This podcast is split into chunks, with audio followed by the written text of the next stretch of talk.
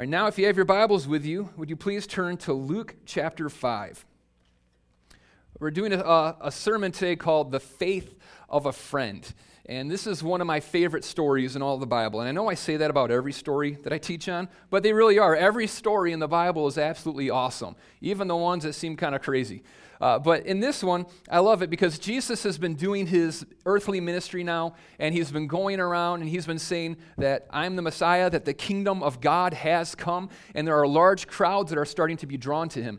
And what's unique about Jesus' message isn't that he says that he's the Son of God. I mean, we have a, those are a dime a dozen. You see people all the time claiming to be God or they're claiming to be the Son of God. What's different, though, is that Jesus actually showed that he was the Son of God. Now, my wife works in psychiatric health, she's a nurse, and she got hired right out of college into her first psych job. And she showed up there on her first day of work, and she didn't really know where she was going. She just went to the floor and someone came and said, Hey, can I help you? And she's like, Yeah, my name's Anna Brown. This is my first day. I'm New here. Year's. Like, oh, we've been expecting you, Anna. Come on in. And so the woman starts giving her the tour of the facility, introducing her to people, other employees, uh, different patients, just telling her how everything works. And after about 20 minutes of this tour, my wife looks down and notices that this woman isn't wearing any shoes. She's barefoot. And she starts looking around at the other employees, and they're all kind of snickering and laughing. And what's happened is one of the patients just came up said that she was the director of the floor and started going around and showing her the ropes. You can claim to be something, and that doesn't mean that's what you are. Jesus showed that he was who he said he was because not only did he say that I'm the Messiah, that I've come to bring the kingdom of God to you, I've come to call you to repentance and to follow God's will for your life and receive new life in yourself, he demonstrated it by saying, See that sick person there? If I was crazy, could I do this? And boom, they're healed. I mean, just all kinds of crazy, miraculous things are happening to confirm that what Jesus is saying, that who he says he is, is real. And we find that now in Luke chapter 5, starting in verse 15. It says, But now, even more, the report about him went abroad. You know, when you start healing people, uh, people start paying attention. Word gets around pretty quick. And great crowds gathered to hear him and to be healed of their infirmities. But he would withdraw to desolate places and pray. On one of those days, as he was teaching, Pharisees and teachers of the law were sitting there who had come from every village in Galilee and Judea and from Jerusalem. And the power of the Lord was with him to heal. And behold, some men were bringing on a bed a man who was paralyzed, and they were seeking to bring him in and lay him before Jesus. But finding no way to bring him in because of the crowd, they went up to the roof and let him down with his bed through the tiles into the midst before Jesus. And when he saw their faith, he said, Man, your sins are forgiven you. And the scribes and the Pharisees began to question, saying, Who is this who speaks blasphemies? Who can forgive sins but God alone? And when Jesus perceived their thoughts, he answered them, Why do you question in your hearts? Which is easier to say, your sins are forgiven you, or to say, Rise and walk. But that you may know that the Son of Man has authority on earth to forgive sins, he said to the man who was paralyzed, I say to you, Rise, pick up your bed, and go home. And immediately he rose up before them, picked up what he had been laying on, and went home glorifying God. I love that. He's like, and take your bed with you too. Don't leave that here. And amazement seized them all, and they glorified God and were filled with awe, saying, We have seen extraordinary things today. Now, I love this story because when you look at it, you see someone who was incredibly sick, someone who was uh, bound to their bed, couldn't move. There was no hope for this person, but with just one touch from God, he's completely healed. He gets up, he goes home. Uh, Jesus demonstrates the love and the power of God, so it's like the perfect story. A sick person gets healed. Jesus shows how much he loves us, and everybody starts glorifying Jesus, and they're amazed by what's happening in this. But as I was reading this story, um, probably a few years ago, it, it kind of struck me differently. For me, what struck me the most wasn't what had happened to this man and what Jesus had done for him. What really began to strike me was what these friends had done for him. And I remember telling guy, like, you know, I want to see this happen. I want to see more sick people get healed. I want to see more of my friends have their sins be forgiven. I want to see more of them come to you and receive new life. I want to see salvation comes to my friends and to my family members that don't know you yet. God, why aren't you doing that today? And he spoke to me and he said, You know, here's the deal. Your friends still have great needs, and I'm still the God who's able to meet all of those needs. The problem with your friends is that you haven't been a very good friend to them. He might have said it nicer than that, but that's how it felt to me. Because you see, we all have friends that are desperately in need of a touch from God friends that need a miracle, friends that need to have that encounter with God where their sins are forgiven and they're healed, they're set free, they're saved, and they're delivered.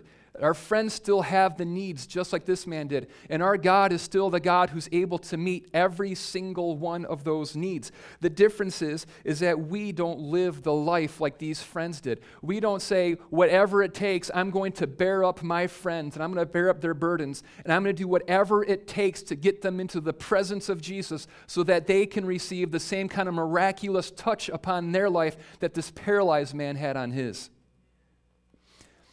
We live in a very individualistic society. We want to respect everybody. We want to give them their space, unless it's your family, and then you're in each other's business.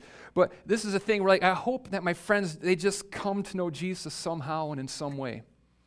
We don't want to impose on them. And I'm not saying that you can make someone come to Jesus. You certainly can't do that. It is a decision that they have to make. But you can get yourself in the game. You can say, This is something that's important to me and I'm going to make whatever sacrifice it takes in order to see this happen inside of their life. You see, I want my friends to have encounters with Jesus like this man had. But for that to happen, I have to become a friend like that man had. I had to become the friend that says, whatever it takes, I'll carry you on my back. I'll cut a hole in someone's roof that I don't know. I will lower you down before Jesus. But I'm going to make my life about making sure that the people that I know, my friends, my family, my coworkers, that I'm doing everything I can in my ability, in my power to be the friend that they need me to be. I'm going to be the friend that takes my friends into the presence of the living God. And so, if you want to see your friends have these kinds of encounters with Jesus that forever changes their lives, these are, what, these are the things that we can learn from the story of these friends of the paralyzed man. And number one, it's that the faith of a friend begins with prayer. The miracle for this man started with prayer. In the very first few verses we looked at, it says that in the midst of all these healings and the crowds coming, Jesus is becoming more famous than ever. More people are hearing his message than ever. But instead of continuing to build on this platform and keep the momentum going, he's withdrawing away from the crowds to the lonely places to pray. And then it's out of the result of these prayers that it says that the, the power to heal was upon Jesus. Now, one of the hardest things to understand about Jesus and the model of prayer that he's setting for us is well, isn't Jesus God? Yeah, he is. So then why is he praying? Can't he just do whatever he wants because he's God? Well, here's the tricky thing for us to understand about Jesus is that he was fully God, existing for all of eternity, but he also became fully human. It means that he wasn't the God just stayed distant and separate from us and said, guys, come on, figure this out. It's not that hard. Well, of course, it's not hard when you're God and you have all the power in the world. But what he did was he came down, and it says in Philippians chapter 2 that he didn't consider equality with God something to be grasped, but he emptied himself by taking the form of a servant and being born in the likeness of men. What that means is that Jesus said, All right, I'm going to give up some of my divine attributes for a while here. I'm going to choose to limit my power so that when I come down to earth, I'm going to go through life just like my creations do. I'm going to know what it's like to not have all the power. I'm going to know what it's like to not know everything. I'm going to know what it's like to be tempted and to go through trials and tribulations. I'm going to know the hardships and the sickness and everything else that they go through. And a part of this was that meant that he had to pray. Because he couldn't just go out and heal people. He couldn't just perceive people's thoughts. He couldn't just raise the dead because he was God he had to pray for the empowering of God in his life to do these things. He had to pray for the wisdom of God so that he knew what it was that God was calling him to do. And that's why he's getting away and he's praying to the Father. And he's saying, Father, I need the Holy Spirit. I need you to empower me. I need you to fuel the ministry that I am doing here on this earth. And so, what Jesus did was he modeled for us the wholly possible as a Christian. Everything that Jesus did, we can do. He said that. Jesus said, The things you see me do, you will do, and even greater things than these.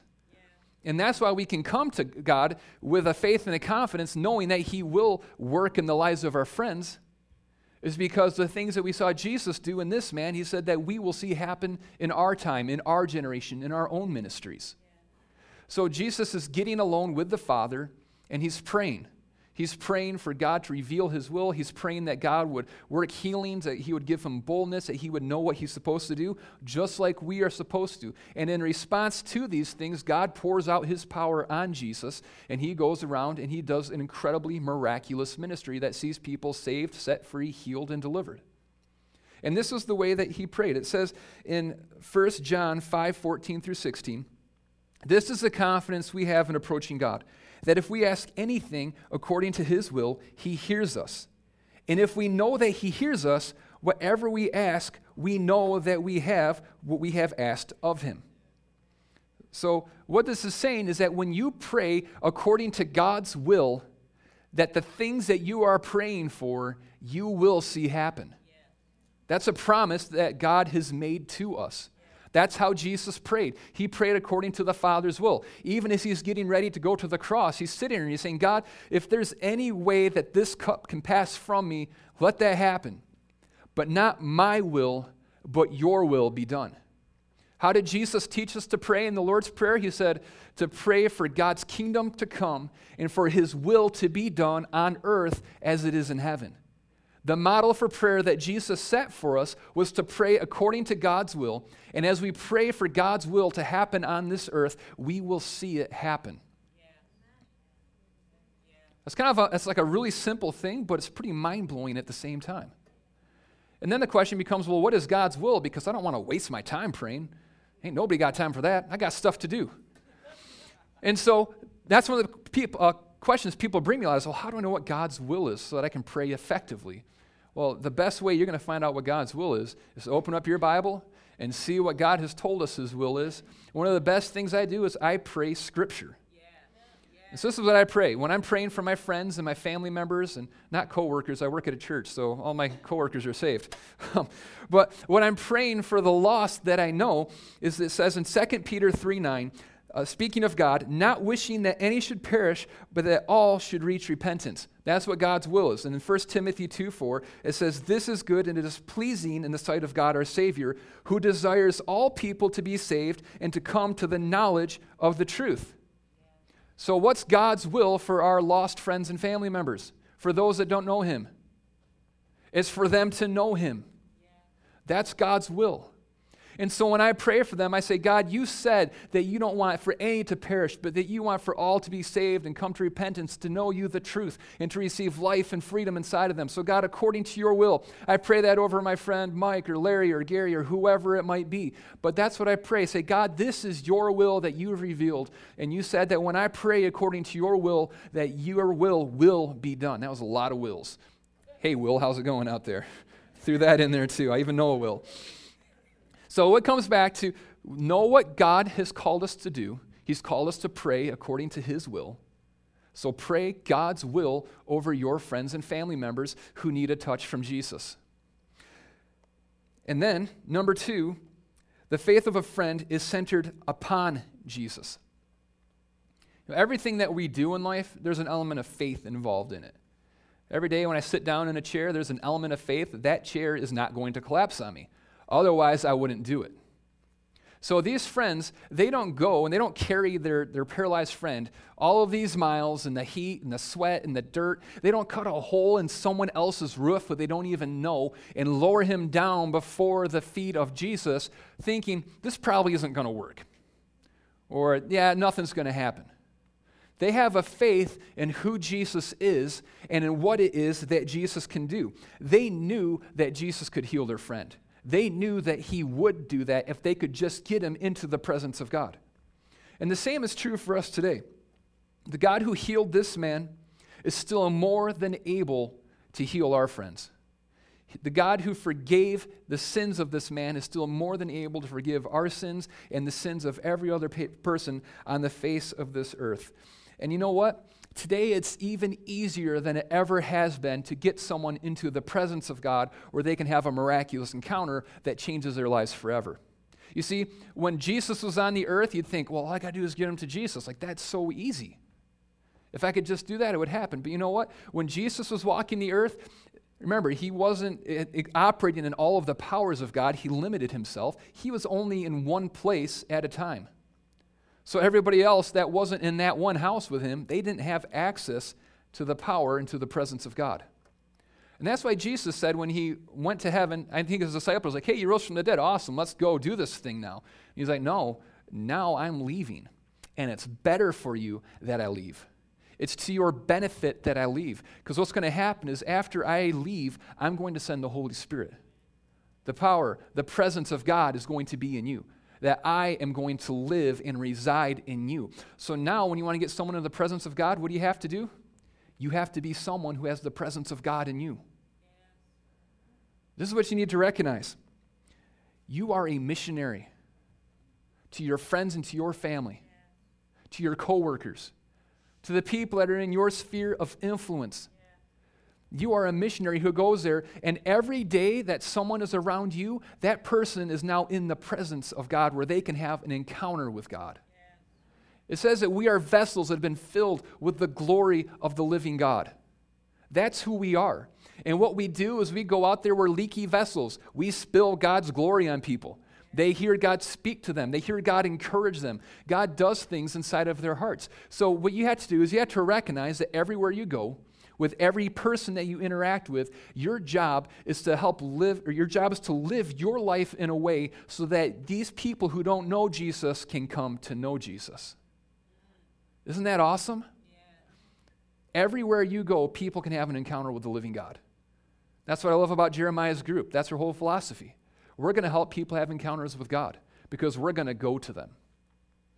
And then, number two, it's easy to invite your friends to go to church. You know what I love about church is you don't have to come to church to encounter the presence of God. You encounter that every day just as a Christian. But when you come to church, there's something about a bunch of people gathered together, filled with the presence of God, worshiping our God together. There's a different kind of an anointing that's over that. You hear God speak in new and different ways. God moves in a different kind of way the more people gather. That's why he says, when two or three of you gather, there I am in your midst. It's not that God isn't with you if you're just by yourself, but there's a magnifying effect that happens as we gather together. I love sitting there in my basement every morning singing my worship tunes, and I'm worshiping God, and it's awesome, and I encounter him in that. But when there's the group of us together corporately doing the same thing, it magnifies God's presence. So that's why, and go out there and minister to your friends, tell them about God's love for them, encourage them, be there for them, but also invite them to church. Invite them to come into a place. I've had so many of you guys who have invited your friends here, and they've made decisions to follow Jesus here. And they've come up to me and said, I, I said the exact same thing you said. You didn't tell them anything new. How come they responded when they heard it from me? I'm like, well, it's not that they heard it from me, it's that something clicked inside of them when they came in and they encountered the tangible presence of God in a different way, everything that you've been telling them for all this time became true. And God moved on their hearts. So minister to your friends, but also invite your friends to come to church. And the good news about that is next week is Easter Sunday. That is the easiest day of the year to get your friends to come to church. Because even people that are atheists are like, I should probably go on Easter, you know, just to diversify my funds. Everybody goes to church on Easter. So this week, go out there, be praying for your friends, be encouraging them, be ministering to them, speaking life to them, but also say, hey, why don't you come to church with me this Easter? I think you'll like it. And then be praying for them that they'll respond to that. But we as a people, those are the two easiest ways for us to help others have encounters with God. Live your life in a way so that whenever they have an encounter with you, they're having an encounter with God and then invite them to come and corporately with the body where they can experience community and a magnified presence of Jesus in our midst. And then, number three, persevere through difficulties. See, just because you've decided that, yeah, I'm going to pray for my friends and I believe that God is able to do something miraculous in their lives, that doesn't mean that they're going to respond right away. You see, for these guys, is They're excited. They hear Jesus is in town. Jesus is healing people. Jesus can meet our friends' needs. So let's go get him to Jesus. But for them, it was hard. They didn't just hop in their car and go see Jesus. This man's, you know, remember, he's paralyzed. They're carrying him. The, the guys are literally carrying their friend who can't move. And it's not just carrying him, he's on his bed too. They're carrying their friend on his bed all the way to the place where Jesus is. That's hard work. That's sweaty work. That's tiring work. That's work where probably you think about giving up every now and then. And then when they get to the place of where Jesus is, they can't even get in. And it'd be easy to say, look, we tried, it just didn't work out. It wasn't meant to be. Maybe some other time. But they got up there on that roof. Remember, this isn't their home. This isn't even a home of a friend. This is a home of a stranger. And they start cutting a hole in the roof. You ever imagine, like, what's this homeowner thinking at this point? As the, the rubble starts falling on you, you know, remember, it's like right over Jesus. They're dropping roofing on Jesus as they're doing this. That's pretty bold. When you go up to someone's house and you cut a hole in their roof, first of all, you're putting your life in danger because engineering back then wasn't that great. You got to worry about the whole roof caving in, you dying, and everybody underneath you. Then you've got to worry about you're going to drop your friend. I don't know what they're trying to lower him with. They probably don't have winches. They're just probably lowering him on some bed sheets. That's dangerous for his friend. And then they've got to wonder, what's Jesus going to think about all of this? This doesn't seem very Jesus y. You know, if like the whole golden rule, do unto others as you want done to you, I don't think you want people cutting holes in your roof. Is Jesus going to be mad at them about this? Is this not the correct way? They're cutting in line. I'm pretty sure Jesus is against cutting in line. But these people say there is nothing that can keep us from getting our friend into a place where they can have a miraculous encounter with God. And every day with your friends, there are going to be difficulties that you come up against. There's going to be prayers that you're praying for years. There will be prayers that you might pray for decades. You might be living as an example of God's love and power to them, and you think, you know, after, after I'm just going to lay out the gospel message for them, tell them how much God loves them, and they're going to get saved, and it's going to be awesome. We'll go get baptized in a frozen river somewhere.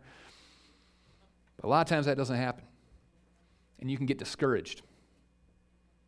And you can say, maybe they're just too far gone, or maybe their heart's just too hard. Nothing's ever going to happen here with them. And whenever that, I mean, that happens to me. I have one friend I've been praying for. I was counting it this morning. It has been 21 years now. I'm 34 years old. I've been praying for this one friend for 21 years. And there have been times in that 21 years where I thought, uh, this is never going to happen. He's getting farther from God the more I pray for him. There have been times where I thought I saw some miraculous breakthrough, or you know, we're talking and he's crying, and I'm telling him about how much God loves him, and we pray together, and it seems like something awesome is happening, but that usually happens when he's a drunk. He's a pretty philosophical, religious drunk. and then the next day, he doesn't remember any of it. And so I was like, man, God, when's this going to happen in his life? But you know what? It's worth persevering for. It's worth it when my friends who are atheists and they're like, oh, here comes Jesus boy again, whatever. Or they make fun of you and they ridicule you for it. They tell you, I don't want you praying for me, or I don't want you telling me how much God loves me. Leave me alone. And I mean, I still respect them, but I'm never going to stop praying for them. I'm never going to stop modeling God's love for them. I don't care how much they ridicule me. I don't care how much the whatever resistance it is I come against. If I see someone who's having a heart attack, I'm not going to, they say, hey, don't do CPR on me. Like, no, dude, I'm doing CPR on you, and I'm doing mouth to mouth too. I don't care. Like, no, please don't kiss me. And I'm like, no, I'm saving your life. I don't care. We don't want to just watch someone perish and die. We can't do that with our friends spiritually either. You have to persevere. Sometimes they kick you, sometimes they do everything they can to resist it, and you respect them but you never give up on your prayers. You never give up on modeling and demonstrating it. You never quit enduring hardships. You never quit persevering. The Apostle Paul is an incredible example of this. Because remember, he was Saul at one point. He was Saul the Pharisee. He was Saul, the one who was going around rounding up Christians and killing them. If there was anybody who was far from God, it was this man. But in one instant, after decades of resisting God's work on his life, he had an encounter with Jesus. And it changed everything. And he became the one that wrote most of the New Testament. He became the one that planted churches. He became the greatest apostle that ever lived. After decades and decades of resisting God, killing Christians, and doing everything that he could to run from God's call on his life. Every one of our friends, every one of our family members, there is a God call on their life. And for every one of them, God's will for them is that they would not perish, but that they would come to the saving knowledge, that they would come to that understanding of God's love for them. Are we going to be the friends? Are we going to be the friends that pray? Are we going to be the friends that carry our own friends into the presence of Jesus? Are we going to be the friends that cut the holes in the roofs of people's houses and do whatever it takes for however long it takes, never growing weary, never growing tired, never giving up, never losing our faith in what it is that God can do? And then, number four, what happens is eventually your faith is met by Jesus. It says, When Jesus saw their faith, he said, Man, your sins are forgiven.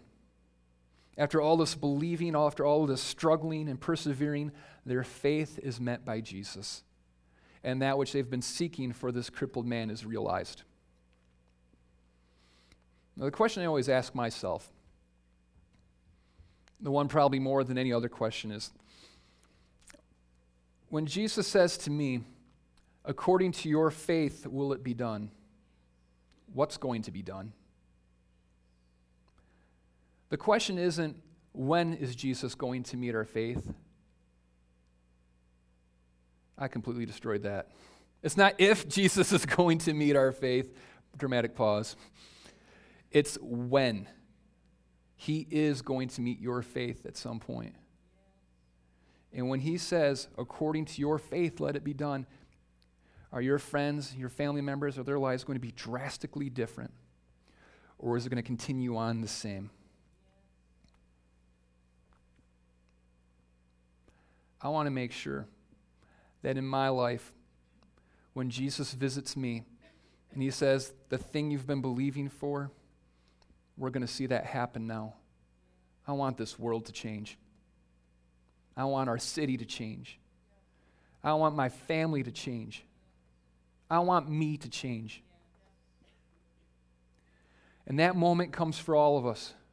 There'll be several times in your life where the things you've been praying for, the things you've been believing for, that's what God comes and that's what He answers. But so many times I'm afraid that when Jesus comes and visits us to answer our prayers, He answers them exactly the way we've been believing and we've been praying for. And we never even knew He visited because nothing changed because we never believed or had the faith that anything could change.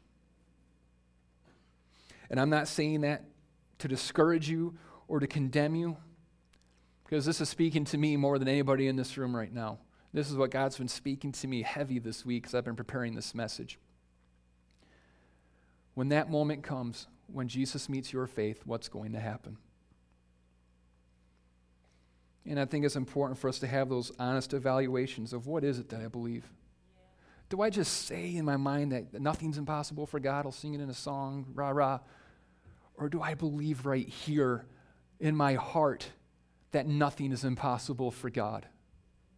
That God really is the God who's pursuing my friends that are far from Him. And this is what happens is that when our faith is met and we've been believing God for the miraculous, for His will to be done in our, our friends' lives, it brings glory to Jesus when this man was healed, when his sins were forgiven, it says that people are flipping out. People that might not have even believed the message of Jesus, when they see how this crippled man's life has changed in an instant, it causes them to have faith in Jesus. It says that they're in awe, they're in amazement, they're in wonder at what it is that God is doing. And when people see our friends change, you know, one of the greatest testimonies and proofs of God in my life is how God changed my heart. When my friends who knew me from high school meet me today, oh, what do you do? I'm a pastor. Now, what? It's like one of those Satanist churches or something. I'm like, no, we're a Christian church. And when they hang out with me, they're like, I'm a different person. They know that God has done something in me. And that makes them think, God can do something in me too. That there's something to this gospel message, there's something to this story of Jesus. You know what happens right after this story? I love it. Because in this story, one of the things we see, the commonality in all of these stories of Jesus healing and forgiving sins, is that the people he's healing, the people whose sins he are forgiving, are all people that the religious elites of the day thought had no business being in the presence of God. This man was paralyzed. That made him unclean. And they thought that if I hang out with someone who's unclean, that now it tarnishes me, so now I don't earn or I don't deserve God's love for me because I've been defiled by hanging out with this guy. And that's why the Pharisees and Sadducees and scribes wanted nothing to do with it. And that's why when they looked at Jesus, they said, Surely this man is not the Son of God. He's a demon possessed guy because no one who really is the Son of God would go and hang out with these people who are going to defile him. But this is what Jesus says immediately after this story of the man being healed. It says, After this, he went out and saw a tax collector named Levi sitting at a tax booth. And he said to him, Follow me. And leaving everything, he rose and followed him. And Levi made him a great feast in his house. And there was a large company of tax collectors and others reclining at the table with them. And the Pharisees and the scribes grumbled at his disciples, saying, Why do you eat and drink with tax collectors and sinners? And Jesus said to them, Those who are well have no need of a physician, but those who are sick. I have not come to call the righteous, but the sinners to repentance. You see, Levi, we don't get this from our understanding of it, but Levi was a tax collector, and he was someone that was hated because he's ripping off people. He's extorting money from the people. And not only is he doing that, which makes you pretty hated, but his name, Levi, that means that he was of the tribe of Levi. He was a Jew not just a Jew, but he was from the priestly order of Jews. He was supposed to be serving in the temple. He was supposed to be ministering to other people, to be blessing his nation. But instead, he was ripping them off. He was extorting from them. He was serving the hated Roman government. He was someone that the Jews hated and despised. He was as far away from God as you could be. His calling was to be a priest. And instead, he's ripping off God's people. But Jesus came to him and he called him. He didn't say, You have to earn my love. You don't have to deserve my grace on your life. He just came and he called him. Where he was, Levi didn't have to change his life a bit for Jesus to call him. God's love was extended to him exactly as he was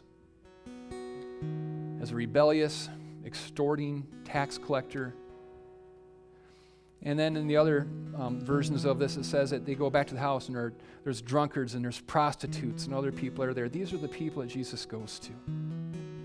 These are the people that he calls. And not only do I recognize the role that I have to play as a friend in this story, but I recognize that at one point I was that paralyzed friend. There was that point of where I was the one who was far from God. I was the one who was rebelling against God's calling in my life. And that while I was far from Him, when I was as undeserving of God's grace and His love as I possibly could have ever been, that He came and He called me. He loved me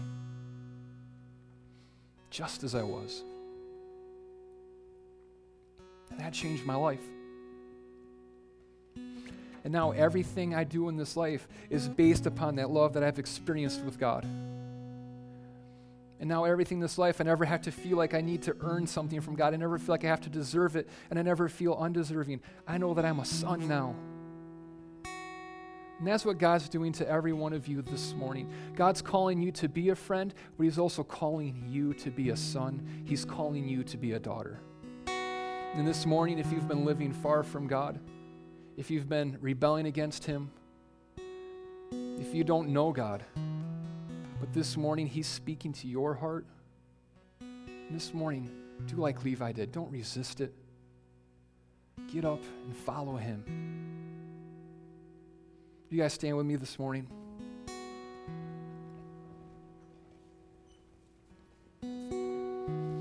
Let's pray together. Jesus, we thank you that when you came, you didn't come for those that were healthy, you came for those of us that were sick. You didn't come for those that had it together, you came for those of us who were falling apart. And Jesus, we thank you that you didn't come to condemn us and to judge us, but you came to pour out your love on us. You came to forgive us. You came to adopt us into your own family. And Jesus, we pray that this morning over every heart that you would speak to us, God, that you would call us again.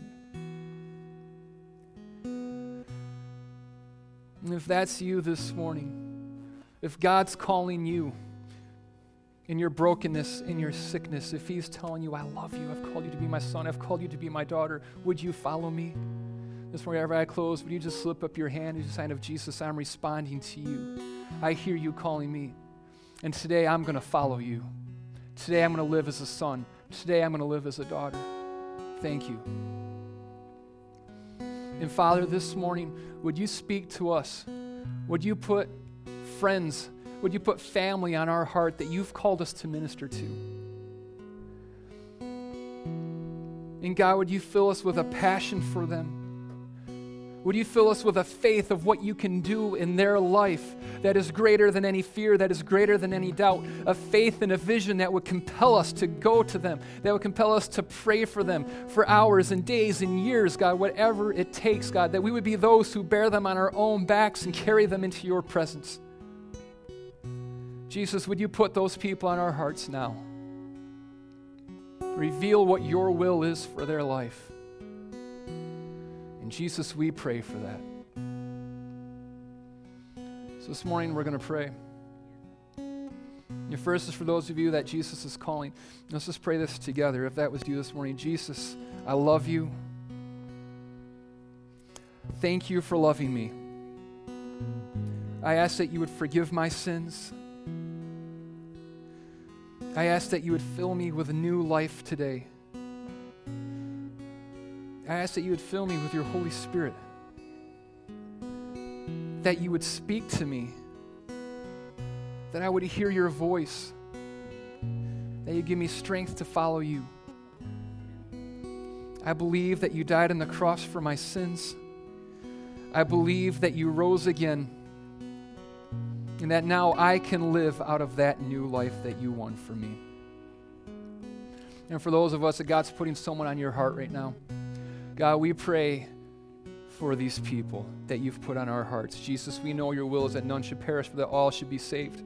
God, we know that you have the power, you have the ability to miraculously speak to them. God, so we pray that you would give us words, God, that you would give us the ability to live a life that compels them to believe in you. Father, we pray that we would be the demonstration and the model of your love. God, we pray that you would bring others into their life that would encourage them. Father, we pray that you would speak to their hearts, God, in dreams, God, that you would give them visions, that in their quiet time they would hear you speak to them. Father, we pray that you would open blind eyes to see your truth. God, would you unstop deaf ears to hear your voice speaking to them? Jesus, would you expose the lies that the enemy has been speaking to them and instead reveal your truth? God, we know that it was your goodness that led us to a place of repentance. It was that revelation of how great your love is for us that made us trust you and know that we could surrender our lives to you. So, Jesus, would you do that in the lives of these people you've put on our hearts? Jesus, we pray that in our families, that in our friends, in our workplaces, God, that in our city, that we would be a people who call upon you, the living God, a people who live our lives saved, set free, and delivered. God, that we would live in the freedom that you won for us from sin. Jesus, we pray for a new identity for our city, that this would be known as a place where people have miraculous encounters with you that change their lives forever that we would be a people who lay down our lives for your kingdom cause, a people who go to the least and to the lost, to the sick and to the forgotten, and lay down our lives that they might find the life that comes only from you. And Jesus, we pray that this Easter, as people gather in this very room and fill these seats, Jesus, that first of all, that you would draw people here that the invitations we extend, Lord, that they would do something in the hearts of others, that there be a curiosity and an interest that is uh, worked up by the Holy Spirit. And Father, as people come here, Lord, that through the worship, through the greeting, through the teaching, that they would hear your love, that they would experience your grace and mercy and that it would be a day where many in our city come to know you. And it would be the start of something new that you're doing here. And Jesus, use us. Use us as missionaries in our city. In the name of Jesus, we pray. Amen.